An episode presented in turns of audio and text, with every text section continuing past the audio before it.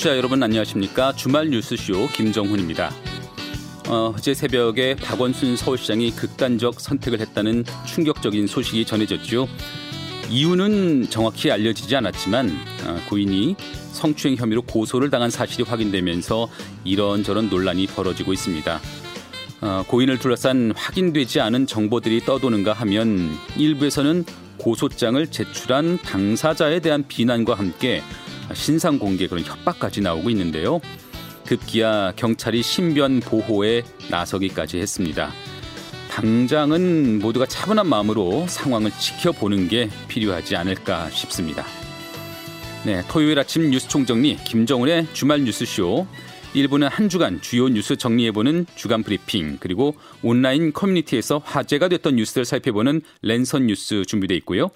2부 모아모아 팩트체크 시간에는 아동 성착취물 사이트 운영자 손정우에 대한 법원의 미국 송환 불허 결정을 둘러싼 그 논란들 자세히 살펴봅니다. 3부에서는 세계 무역기구 차기 사무총장 선거 관련 소식 알아보고요. 김현정 뉴스쇼 화제 인터뷰 다시 들어봅니다. 잠시 후에 뵙죠. 네, 한 주간 주요 뉴스를 정리해보는 주간 브리핑. 오늘도 프레시안 이명선 기자와 함께 합니다. 안녕하세요. 안녕하세요. 고 박원순 시장 관련 소식부터 짚어봐야 되겠죠? 네, 5일간 치러지는 서울시장장 중에 지금 오늘이 이제 사흘째네요. 그렇습니다. 어, 지난 9일 실종 신고 접수 7시간 만인 10일 0시께 고인이 발견됨에 따라서 오는 13일 발인까지 5일장이 치러지고 있습니다. 서울대병원 장례식장에 빈소가 마련된 데 이어서 오늘 11시부터는 시청 앞 분향소에서 일반 시민의 조문이 가능합니다. 네.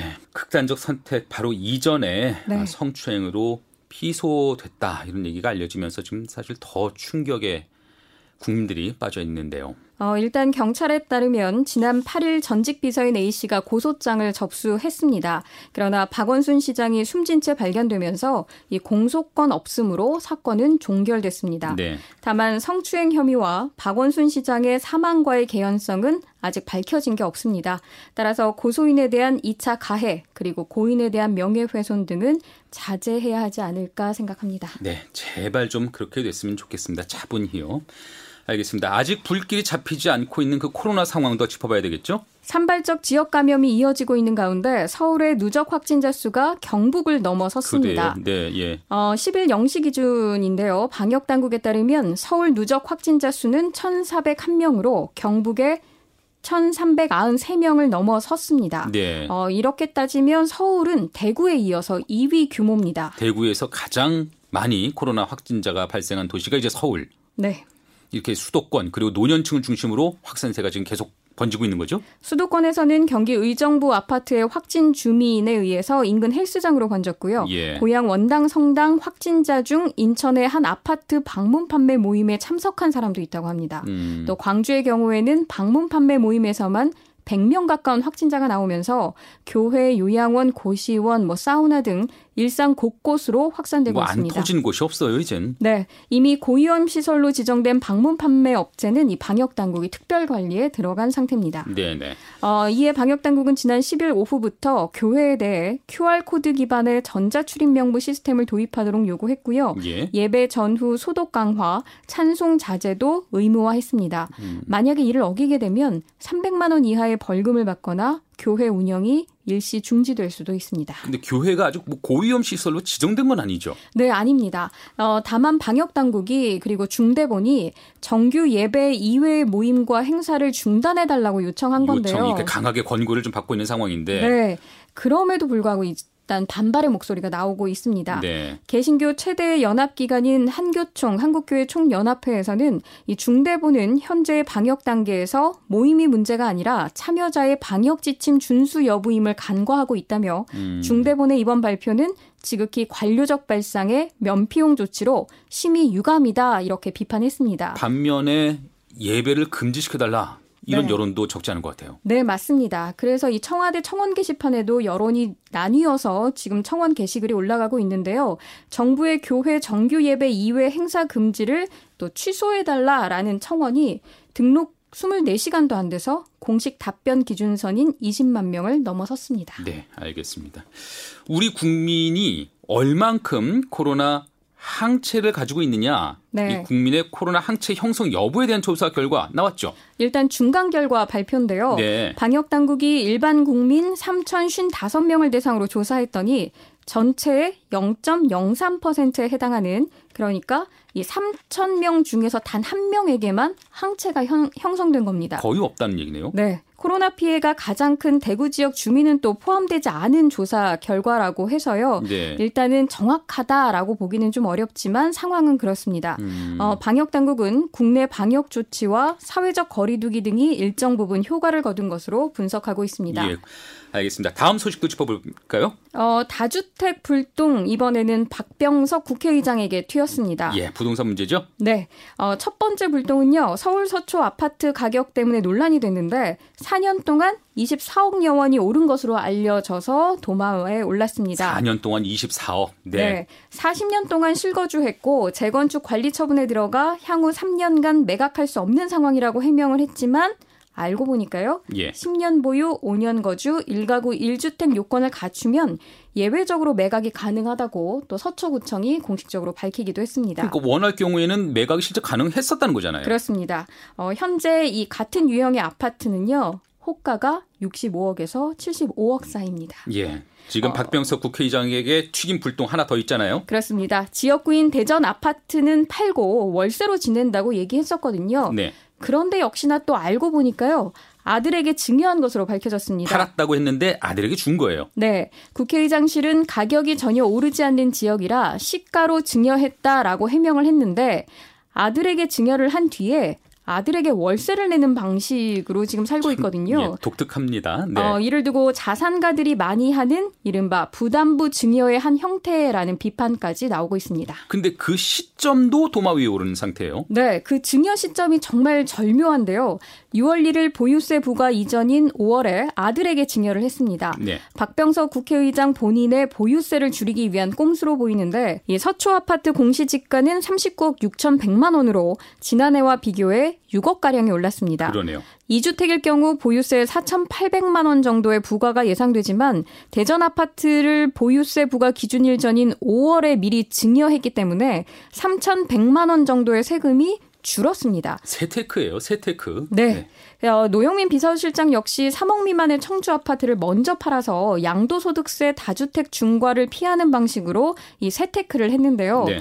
만약에 이 노영민 비서실장이 반포 아파트를 먼저 팔았다면 세금은 사실 8천만 원 이상이 되거든요. 네. 그런데 싼 집 매도 공식에 따라 6천만 원 가량의 세금을 덜 낸 셈이 됐습니다. 이러니 비판 여론을 넘어서 지금 민심이 흉흉하기까지 하거든요. 네. 지금 민주당이 어, 소속 의원들 전체 176명을 대상으로 전수조사를 하겠다, 부동산 전수조사를 하겠다 이런 방침을 밝혔지만 글쎄요 분위기를 반전시킬 수가 있을까요? 글쎄요. 일단은 갈수록 악화되는 여론을 진화하겠다는 건데요. 네. 이 진화 방법이 새롭지 않다는데 또 문제가 있습니다. 그 불을 끌려는 방법이 네. 4.15 총선 당시 후보자들에게 이 실거주 주택 한 채를 제외한 주택에 대한 부동산 매각 서약서를 받았습니다. 그랬었잖아요. 네. 서약서에는 당선 이후 2년 이내에 실거주하고 있는 주택 외에 다른 주택을 매각하도록 하는 내용이 담겨 있었는데 네. 그 시점을 2022년 4월로 잡았습니다. 음.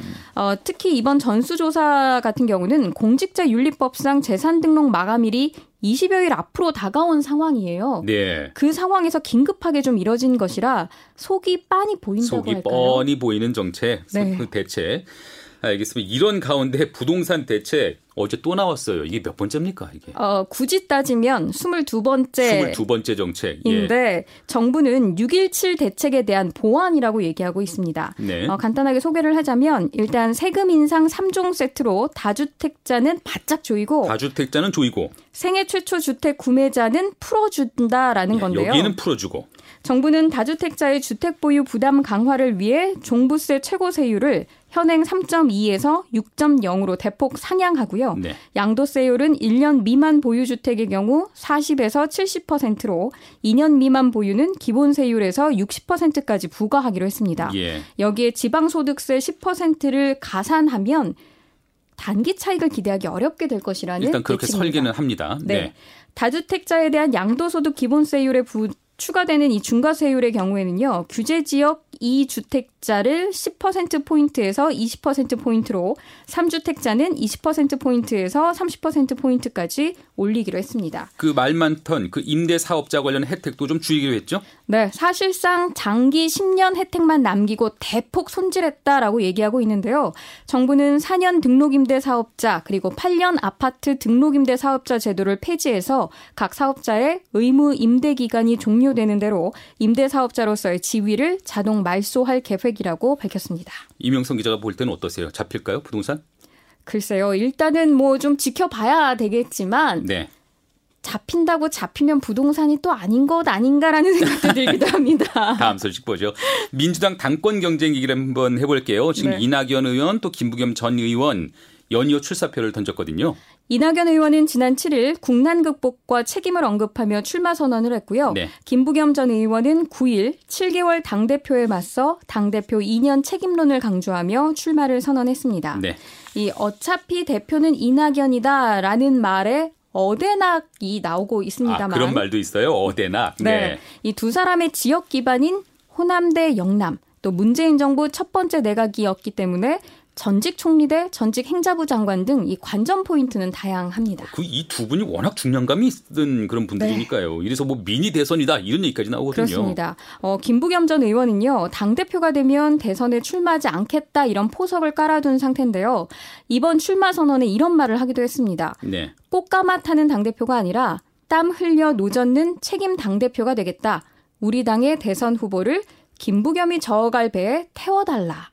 예, 그런 바람이 혹시 어떻게 될지 모르는 그 민주당의 전당대회 언젠가요? 8월 29일에 열립니다. 네. 어, 말씀드린 대로 양자구도다 보니까 기존에 있던 예비 경선 없고요. 코로나로 현장 집회 없습니다. 음. 또 당대표 후보들이 이른바 팬덤형 정치인이 아니기 때문에 당원의 팬덤도 없는 산무 세 가지가 없는 전대가 될 것으로 보입니다. 아, 기존 하고는 이게 전당대 분위기가 좀 다르긴 하겠네요. 그렇습니다.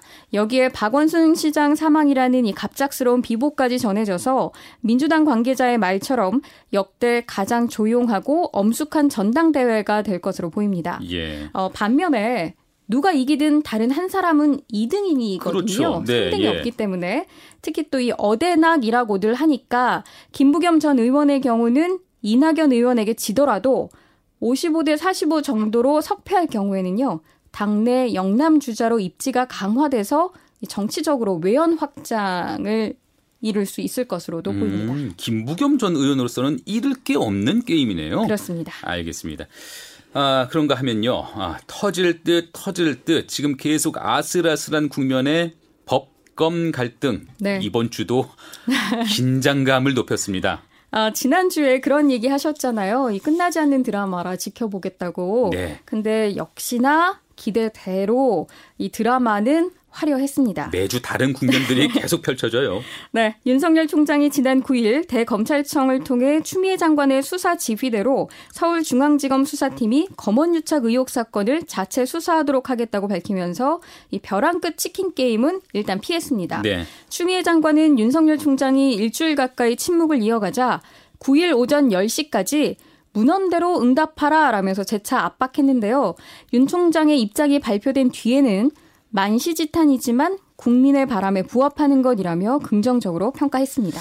이런 가운데 추미애 장관의 입장문이 최강욱 열린민주당 대표를 통해서 유출됐다 이런 논란이 또 다른 파장을 낳고 있어요. 그렇습니다. 지난 8일 오후 7시 50분 기자단에 배포된 추미애 장관의 입장문과는 다른 버전의 입장문이 추미애 장관 윤석열 독립수사본부 거부라는 제목으로 이 최민희 전 의원의 페이스북을 타고 법무부 알림이라는 제목으로 변경이 돼서 최강욱 대표 페이스북에 올라왔습니다. 네. 여기에 최강욱 대표가 공직자의 도리, 윤 총장에게 가장 부족한 지점, 어제부터 그렇게 외통수라고 했는데도 라고 첨언한 게 다시금 논란을 키웠습니다. 예. 최광욱 대표가 법무부는 그런 알림을 표명한 적 없다, 송구하다라면서 30분 만에 해당 게시글을 삭제했지만 이미 뭐 논란은 걷잡을 수 없이 커졌고요. 결국 법무부가 8일 당일 밤 11시 53분 출입 기자들에게 알림을 준비하는 과정에서 내용 일부가 국회의원 페이스북에 실렸지만 법무부 최종 입장이 아니며 글이 게재된 경위를 알지 못한다고 해명했습니다. 그러니까 좀 복잡하지만 법무부가 외부 공개를 하지 않는 공표를 하지 않은 그 상태에서 어떻게 최강욱 열린민주당 대표는 그 내용을 먼저 알았느냐, 네. 어떻게 먼저 알았느냐, 그, 내, 그 얘기잖아요. 그렇습니다. 이 법무부의 이런 해명에 다시금 최강욱 대표의 해명이 이어졌고요. 여기에 진중권 전 교수가 참전을 하면서 법무부와 범여권 대표와의 사전 교감 의혹서를 제기한 겁니다. 예. 그러면서 제2의 국정농단이라고 비판했고요.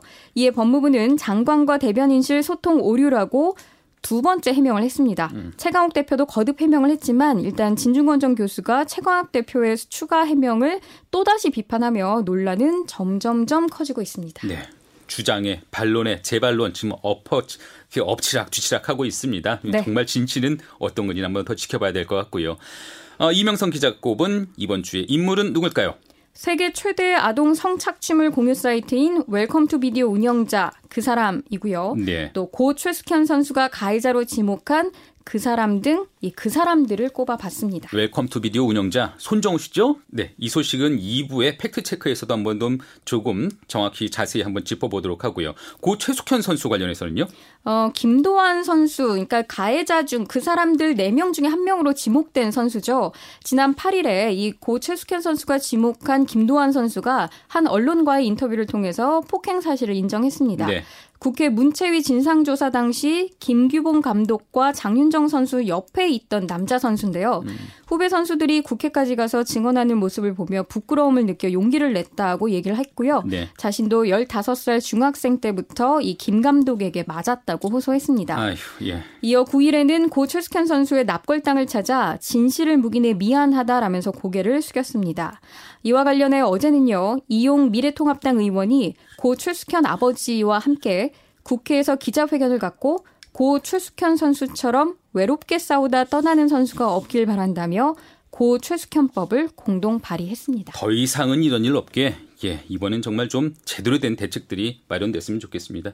오늘 말씀 여기까지 들을까요? 감사합니다. 네, 지금까지 프레시안 이명선 기자와 함께 했습니다.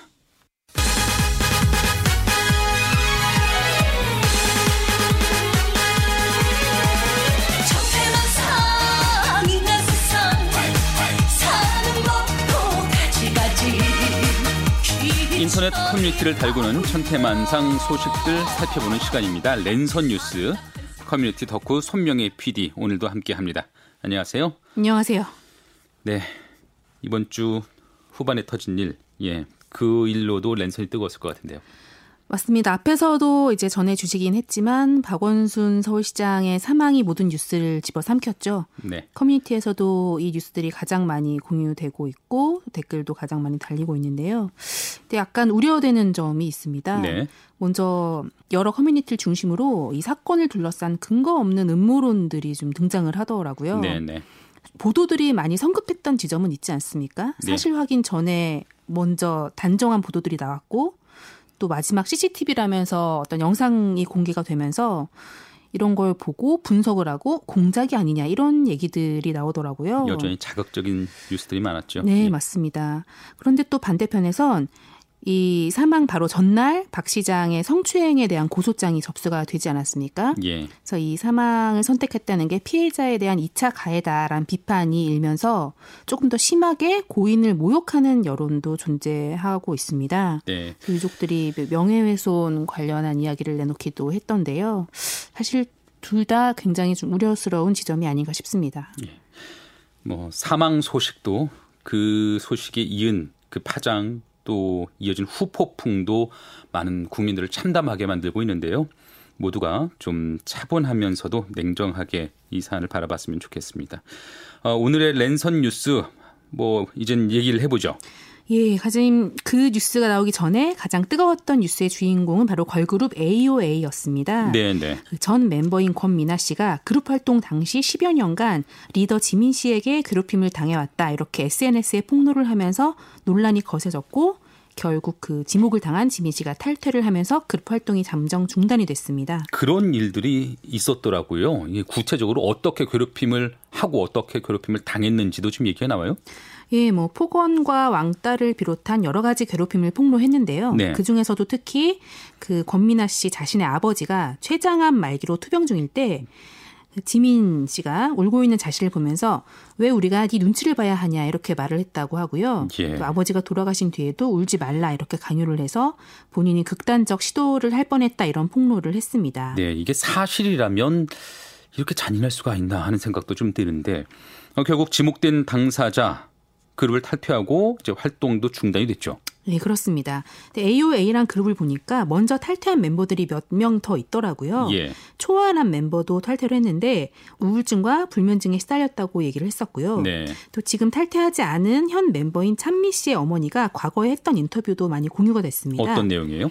딸이 데뷔하고 3년 뒤부터 우울증을 심하게 앓아서 음. 숙소가 9층 아파트래요. 네. 근데 혹시라도 딸이 여기서 뛰어내릴까봐 너무 아, 걱정이 됐다. 잘못된 선택을 극단적인 선택을 할까봐. 네. 네. 그래서 여기 어머니가 사시는 곳이 구미인데 매일 새벽에 구미에서 서울로 기차를 타고 올라와서 딸의 어. 얼굴을 보고 다시 내려가서 미용실을 열었다. 이렇게 얼마나 걱정이 있습니다. 됐으면 얼마나 그 위험했 위험하게 보였으면 그러셨을까 싶네요. 두 달 동안 매일같이 이렇게 하셨다고 하더라고요. 예, 예.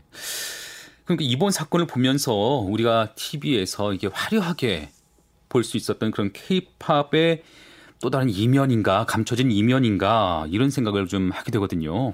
특히 커뮤니티에서 많이 주목받은 기사는 아이돌 연습생 출신 A 씨의 고백이 담긴 기사였습니다. 네. A 씨는 연예계 활동 내내 심한 중압감에 시달렸다고 얘기를 했고요. 중압감 어떤 네. 중압감이요? 수시로 외모와 실력을 평가받고 다이어트를 위해서 자주 굶을 수밖에 없었다. 음. 성과를 위해 서열이 정해지고 군기가 잡혔다. 네. 외부와의 경쟁도 힘들었지만 내부에서의 경쟁도 너무 힘들었는데 멤버들 사이에 그렇죠. 멤버들이 많다 보니까 어떻게든 예. 주목을 받아야 되지 않습니까? 음. 그럼 서로 경쟁을 할 수밖에 없고 누가 더 인기를 모으면 그의 그로 인한 시기 질투로 인해서 괴롭힘이 많았다고 얘기를 했습니다. 이 비춰지는 그 멤버들끼리 얼마나 사이가 좋아요. 쾌활하고 발랄하고 행복하게 지내는 그런 모습들인데 화면 속에선 그렇죠.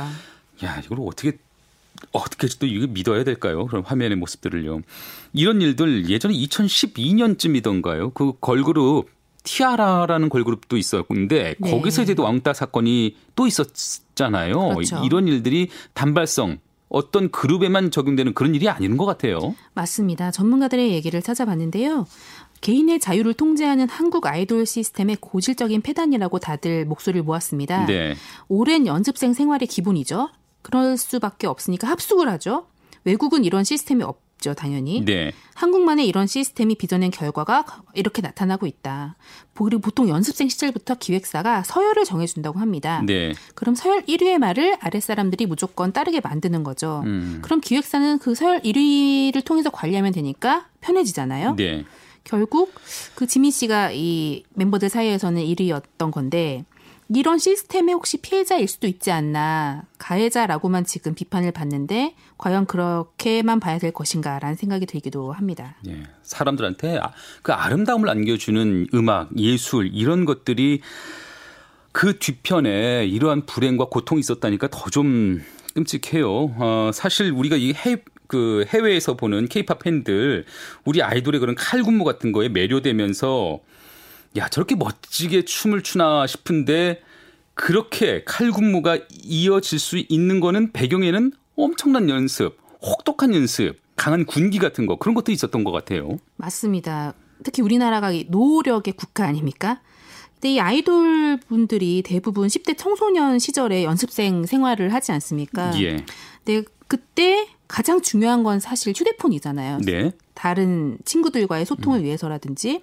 하지만 이렇게 연습생 생활을 하게 되면 휴대폰 하나를 여러 명이 공유해야 하고 가족들과만 짧게 연락을 할 수 있다고 합니다. 음. 이게 이제 소속사의 관리인 거죠. 네. 얼마나 스트레스가 클까라는 생각이 들고요. 그 사생활이 없는 거죠. 그들에게. 맞습니다. 네. 이게 사생활이 없는 것을 또 지망생들은 당연하게 받아들이고 당연한 문화라고 생각하니까요. 또 예능 프로그램에 나와서 우리 그래서지 하하하 웃으면서 아름다운 추억이었다 아, 얘기를 하잖아요. 예. 사실 이거를 냉철하게 바라보면 이런 일이 가능 해야 되는 것인가 하는 생각이 좀 드는데 우리나라가 좀 독특한 것 같아요. 다른 나라 같으면은 이렇게 사생활이 배제된 사생활이 박탈된 그런 연습 기간이 있을까 싶은데 상상도 못할 거예요. 맞습니다. 얼마... 그래서 또 K-팝이 해외에서 성공을 거두는 거기도 하고요. 예, 뭐 최근에는 K 방역 성과를 강조하면서 이런 사생활 인한 인권 침해 논란도 있긴 했거든요. 맞습니다. 이런 부분들은 좀 한번 짚어봐야 될 대목이 아닌가 싶어요. 수많은 연예인들이 공황 장애를 호소하지 않습니까? 예. 어린 시절부터 이런 문화에 시달린 친구들이 과연 괜찮을까 정신적으로 그런 음. 걱정이 되고요. 그래서 이제 전문가들은 소속사도 가수들의 스케줄뿐만 아니라 이 정신 건강에 대해서 관리를 해줘야 된다 이런 주장들을 많이 하고 있습니다. 네, 예. 과연 이게 근본적인 해결책일지는 의문이 듭니다. 네. 이번 주에 무거운 뉴스들이 많았었는데 오늘 랜선 뉴스에서도 다른 때와는 달리 좀 무겁고 답답한 소식을 한번 짚어본 것 같습니다. 다음 주엔 좀 가볍지만 또 재밌는 소식들 그런 소식들도 한번 기대를 해보도록 할게요. 노력하겠습니다. 네, 오늘 랜선 뉴스 여기까지 들을까요? 감사합니다. 네, 지금까지 손명의 PD와 함께했습니다. 1부는 여기까지고요. 잠시 후 2부에서는 아, 팩트체크 전문 언론이죠. 뉴스톱의 이고은 기자와 함께합니다.